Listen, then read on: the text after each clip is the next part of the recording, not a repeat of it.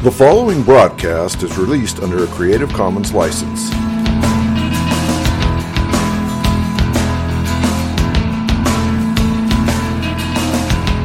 I believe in Jesus Christ,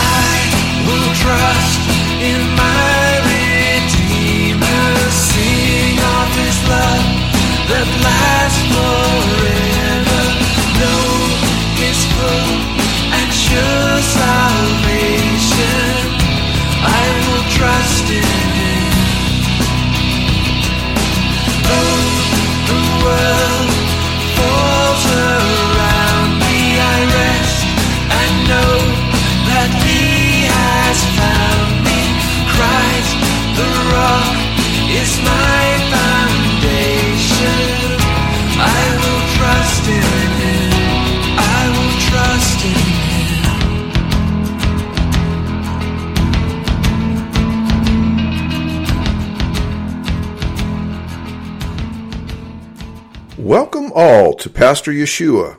You've been listening to Creed by Richard Jensen from his album Order of Service. By way of introduction, Pastor is an acrostic which stands for Preaching All Salvation Through One Redeemer. Our Redeemer, Yeshua, Jesus, is the Hebrew name for the Lord. It means Yahweh, the Lord, is salvation. Translated from Hebrew into the Greek language, the name Yeshua becomes Jesus. The English transliteration for Jesus is Jesus. This program deals with apologetics, questions on and about God, the Bible, and the Christian faith. I take questions and seek by Scripture to give answers and encouragement for everyone, including the tough minded living in today's skeptical society. And now, let's join Pastor Yeshua. Welcome, everyone, to Pastor Yeshua. As you know, we are currently going through the book of Second Thessalonians, and in our last episode, we had just entered into chapter 2 of that book. So, if you will, please open your copy of God's Word and we'll continue where we left off. Now, as you will recall, in chapter 2, in verse 1, Paul had just started a new topic wherein he is talking to the Thessalonian saints, and by extension to us today, saying, Now we beseech you, brethren, by the coming of our Lord Jesus Christ, and by our gathering together unto him. In other words, Paul is taking up the topic of the rapture. Further, because of some misinformation which we assume to be circulating in the Thessalonian church at this time when Paul is writing the letter, he admonishes the Thessalonians in verse 2 to not be soon shaken in mind, to be troubled neither by spirit nor by word, nor by a letter from us, as the day of Christ is at hand. In other words, as we pointed out, through some misinformation which was circulating, the Thessalonian church was beginning to doubt and to believe that the day of Christ was at hand, i.e., that they had missed the rapture and that they were currently in the tribulation as a result of the persecution and the troubles which were going on uh, in that time. In verse 3, which we took up at length, Paul again admonishes the Thessalonians and us saying, Don't let anybody deceive us by any means, for that day shall not come except there come a catching away or the rapture, and then the man of sin shall be revealed, the son of perdition. This then brings us to verse 4, where we currently continue forward, where Paul says, regarding this man of sin, who opposeth and exalteth himself above all that is called God, or that is worshipped, so that he, as God, sitteth in the temple, showing himself that he is God. So, here in verse 4, Paul begins to give us some details regarding what this man of sin is going to look like. Verse 4 combined with quote unquote the lawless one in verse 3 above seem very strongly to suggest one of two things. A. The lawless one is either a complete atheist without any regard for any God or any biblical law. His only law would be those laws which he makes or sees right in his own eyes. Further, he should rule and his law is enforced in a dictatorial, godlike manner. He will legislate and speak from the temple, either being built in whole or in part, in order to demonstrate his power as God. Or B, the lawless one is a one world religious figure combining multiple religions and denominations and dictating a unified hybrid religion where he is God and or the Messiah. This leader uses secular and social theories to reinterpret the Bible as useful to his agenda, which is his power and control. And again, he will sit in the temple either in whole or in part and use it to portray the idea and belief that he is God, i.e., Messiah. So here in verse 4, the Antichrist meets the criteria of the one who is the height of deception and revolt in human history. The only problem is that if we take verse 3 literally, and we define apostasia, that is, apostasy, as deception and revolt, then, quote unquote, that day, the gathering together of the saints, or the rapture, will not happen until there is first the deception and revolt of the church, and from the truth and the Antichrist is revealed. This would clearly be in line with either a mid tribulation, pre wrath, or post tribulation position. If true, the problem is that Paul's admonition and encouragement to the Thessalonians would make little or no sense. The Thessalonians thought that the tribulation was already upon them. If a mid tribulation, pre wrath, or post tribulation position is true, then it would make more sense to tell the Thessalonians that what they and the church were experiencing was only the beginning, and that the great tribulation would make the present seem tame by comparison. Verse 5 Remember ye not that when I was yet with you, I told you these things? So, here again, we are told that Paul gave the basic foundational faith and teaching regarding the existence and timing of the rapture and Christ's return to the Thessalonians and or the church in general when he founded the church in Acts. Verse 6 And now ye know what withholdeth that he might be revealed in his time. The word withholdeth in Greek is katecheo, which means what hinders or restrains. Here, what is hindering and or restraining goes back to verse 3 and the word apostasia or apostasy.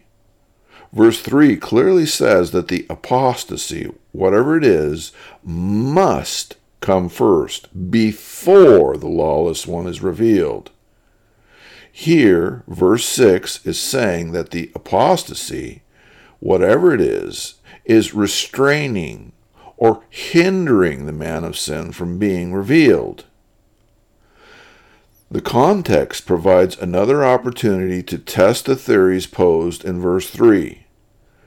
That is, that either the apostasy is a departure by the church from the basic tenets, doctrines, and theology of the Bible, or the apostasy is the departure, which is the rapture, the removal of the church from the earth. Here again lies the problem. If apostasy is rendered as mere heresy or departure from the truth, then we would have had many opportunities through history for heresy and or the lack of truth to provide the opportunity for the man of sin to be revealed. In fact, I would be surprised that he hasn't appeared by now because we, in fact, had so much heresy and departure from the truth. But if apostasy, as we've been making the case, means a rapture or removal from the church, well, there haven't been any of those but when there is, there will be only one, which also supports the use of the definite article in verse 3, quote unquote, the, which we already talked about earlier. Verse 7 For the mystery of iniquity doth already work. Only he who now letteth will let until he be taken out of the way. Now, here again in verse 7, we have a verse which is uh, theologically loaded with various theories as to who it is that is doing the letting. But we'll get to that in a minute. First of all, we have the word iniquity, which in the Greek is anomia. It's a compound Greek word with the uh, Greek letter a, which means the opposite of or not, and then the word nomia or nomos, which is God's law. So, in other words, when you say anomia, you're meaning saying anti or against or opposed to God's law. Then we have the word letteth, katecheo. Again, as in verse 3, it means withholdeth, or what hinders, or what restrains. Lastly, we have the uh, word quote unquote he, who is the one doing the restraining, in verse 7 is the same as the quote unquote what, which withholds. The proof is that the same Greek word is used in both verses to describe whatever or whoever is doing the restraining. Let's paraphrase the verse this way quote, For the mystery of lawlessness, that is, anti law, is already at work. Once and only when the one who is restraining comes out of the midst. Unquote. So the question is in both verse 6 and in 7 who or what is, quote, the restrainer, unquote. Historically speaking, eight possibilities have been given regarding the answer. The historical possible answers are as follows 1. The Roman government. 2. The gospel being preached. 3. The binding of Satan. 4. The providence of God. 5. The Jewish state. 6. The church. 7. The Holy Spirit. And finally, 8. Michael the Archangel. So let's look at these possibilities briefly to just see which, if any of them, holds any merit. Number one, the Roman government. Well, while the Roman government was in control at the time Paul wrote to the Thessalonian church, it is difficult to see how a secular government who had no love for the Christian church and went so far as to imprison and kill Christians could then be construed to be an impediment to the Antichrist. A further, since the Roman government fell in 476 AD, 1500 years have now passed, and the Antichrist has still not arrived. Thus, the theory seems to have disqualified itself. The only other way that this theory would be valid is that if one believes in preterism, that is the theory that Christ has already returned, which seems very unlikely given the state of affairs of the world today. 2. The gospel being preached. Okay, well, if the lawless one, i.e., Antichrist, cannot be revealed until the preaching of the gospel is removed and no longer continuing from the earth, then the chronology of Revelation presents a fatal problem for this theory. First, Revelation chapter 6 verse 7 says clearly, quote, For the great day of his wrath is come, and who shall be able to stand? Unquote. Second, Revelation chapter 13 makes it clear that the quote unquote lawless one, i.e., Antichrist, is on the scene on earth, causing everyone to have his mark so that they can neither buy nor sell. Revelation chapter 14, verse 6, which is chronologically after these two events, makes it clear that the gospel is still being preached on earth. Quote, and I saw another angel fly in the midst of heaven, having the everlasting gospel to preach unto them that dwell on the earth, and to every nation and kindred and tongue and people. Unquote. Thus, it is clear that the quote unquote lawless one, i.e., the Antichrist, is revealed, and the preaching of the gospel is still on earth, making this theory false. 3. The binding of Satan. Well, the binding of Satan does not occur until Revelation chapter 20, verses 1 and 2, using the same chronologic order of the gospel preaching detailed in number 2 above. We can also say that since the quote unquote lawless one, i.e., Antichrist, has already been revealed seven chapters before Satan is bound in chapter 20, that this theory disqualifies itself and is also false. Number 4, the providence of God or and or God's sovereignty. Both are synonymous terms since absolutely nothing happens outside God's providence sovereignty, it would likewise go without saying that the quote unquote lawless one, i.e., the Antichrist, cannot be revealed unless and until it is according to God's timing, providence, and sovereignty. The problem is that the original Greek is translated, quote, to be taken out of the way, unquote. In the context, whatever is being quote unquote taken out of the way is acting as an obstacle. While it is true that nothing can happen until God's sovereignty is no longer preventing it, it is equally true that nothing has or is happening without God's sovereignty.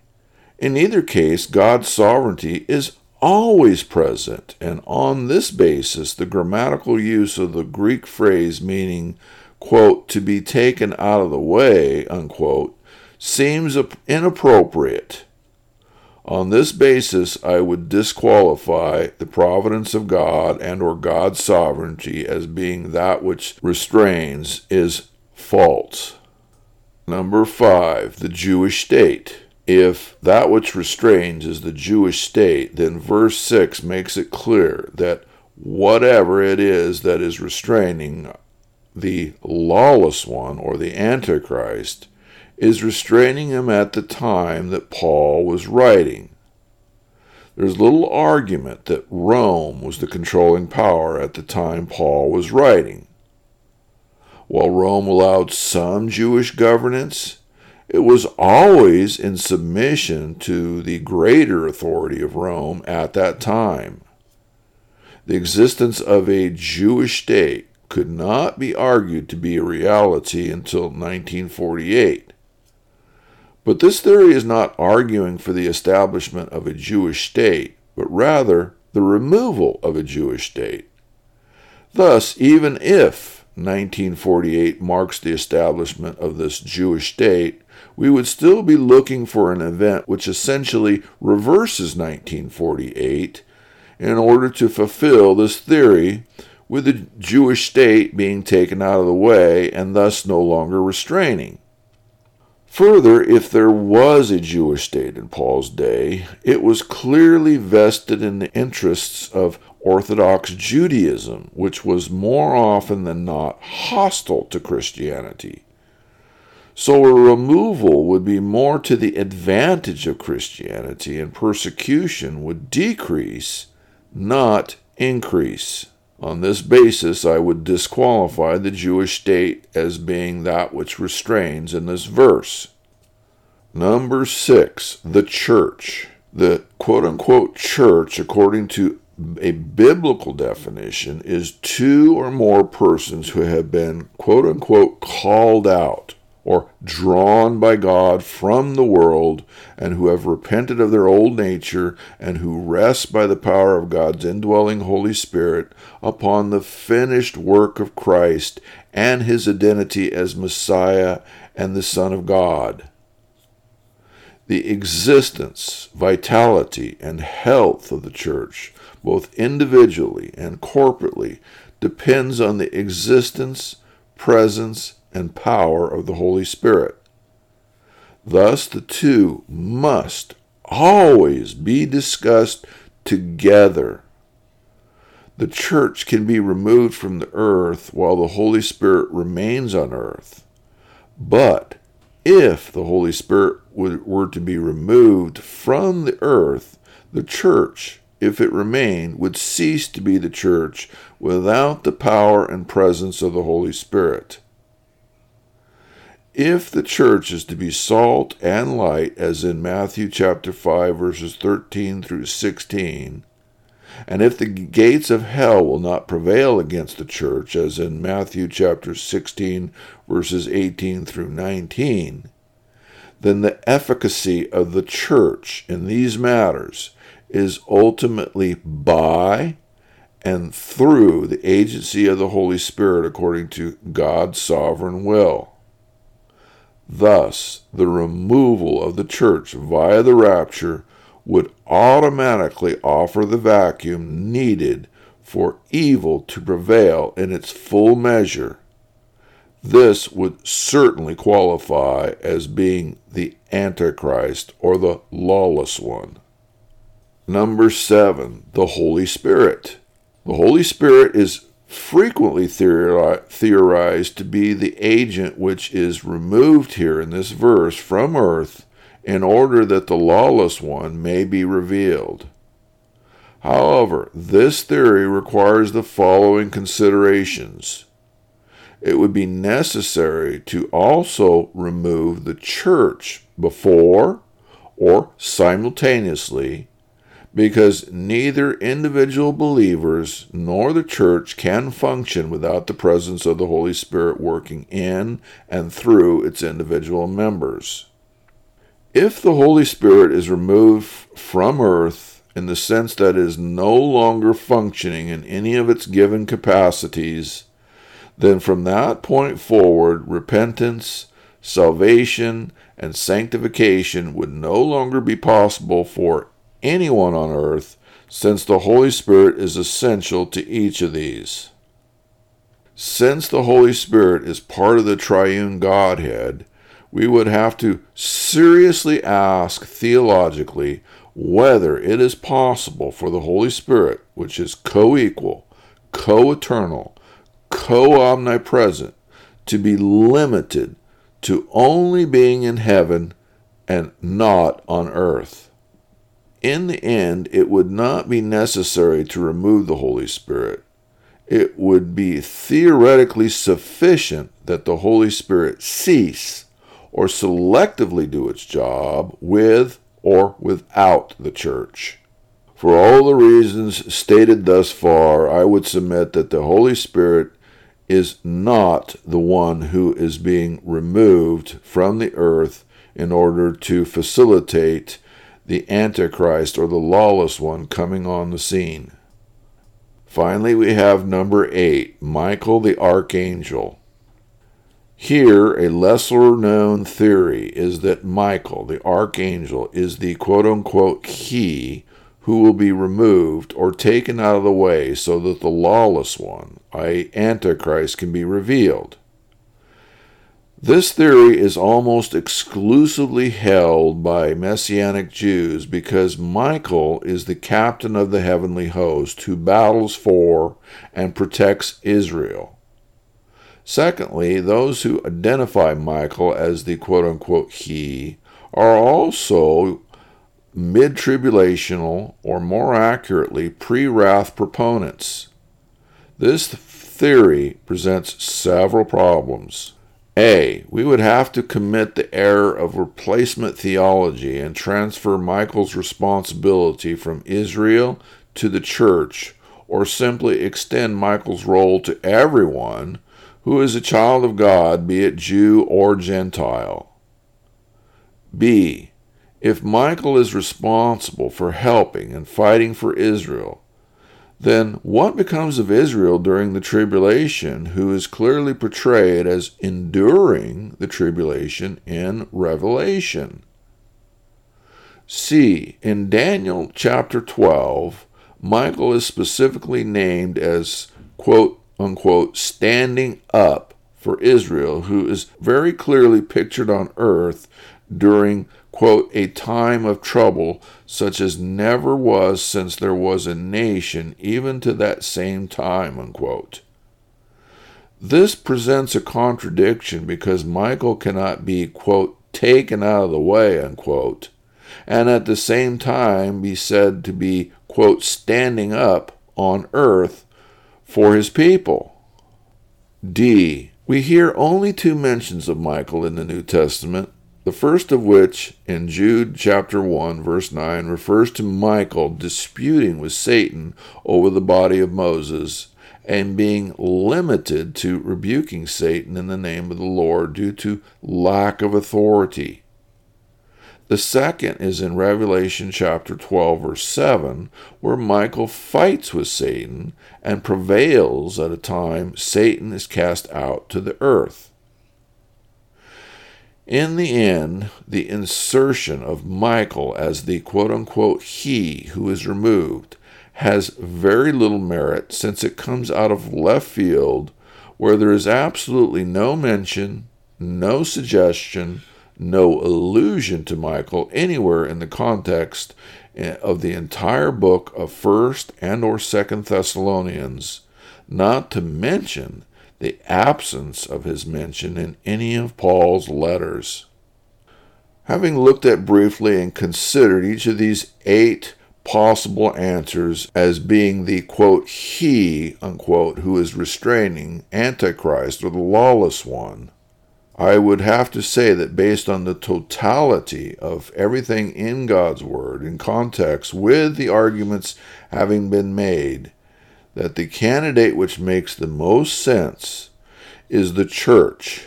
The church is the he who is restraining in verse 7, and as such, we could therefore paraphrase verse 7 as follows quote, For the mystery of iniquity doth already work. Only the church, the outcalled ones who now restrain, will restrain until the church, the outcalled ones, are taken out of the way and or raptured unquote. Verse 8 and then shall the wicked one be revealed whom the lord shall consume with the spirit of his mouth and shall destroy with the brightness of his coming. So again here paul is telling us that the lawless one the Antichrist or the uh, wicked one is revealed after the church is raptured, and then subsequently, when the Lord makes his second coming that the Lord will destroy the Antichrist with the spirit of his mouth and the brightness of his coming, again, the second coming. Verse 9 Even him whose coming is after the working of Satan with all power and signs and lying wonders. This verse identifies and verifies that the man of lawlessness is one and the same as the Antichrist, alternately known as the beast. The phrase after the working or with authority, the original inflection, instead of after, which creates the impression that the Antichrist is merely copying or imitating or similar to suggests that Satan actually confers some or all of his power and authority to the Antichrist. Perhaps what is being discussed is Satan possessing the man of lawlessness, making him the full embodiment of the Antichrist. This is why the Antichrist is able to perform signs and lying wonders. Further, the signs and wonders are not quote unquote lying or illegitimate on their own. They are lying in the sense that the signs and wonders are used to prove ostensibly that the Antichrist is the Messiah in his second coming, when in fact he is not, and he and they are quote unquote lying about this fact. Verse 10 And with all deceivableness of unrighteousness in them that perish, because they received not the love of the truth, that they might be saved. Verse 10 here continues regarding the lying wonders and signs whose purpose and intention is to deceive. However, the lying wonders, the deception, and signs can only be effective in the end for those who God has not called according to his sovereign will and purpose to the election of salvation. It is only those who perish because they have not received the truth about who the Messiah was and is, and who have an abiding relationship with him. Simply as a point of logic, those who have a relationship with the true Messiah, Jesus the Christ, will have already at this point been removed from the earth via the rapture. Thus, the only people left are the 144,000 who are sealed from deception to solid faith in Messiah, Jesus Christ.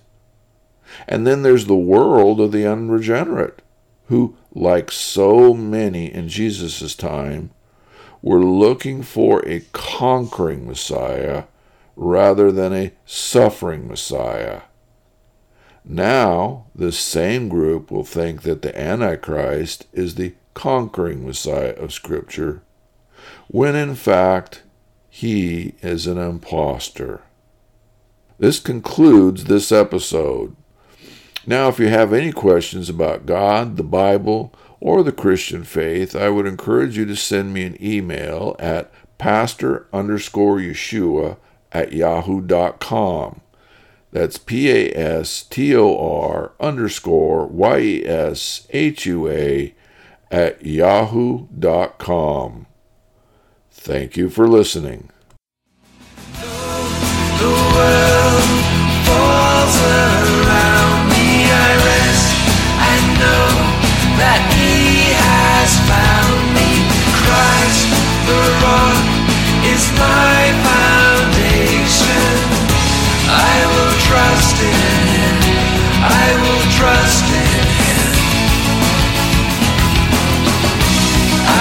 trust in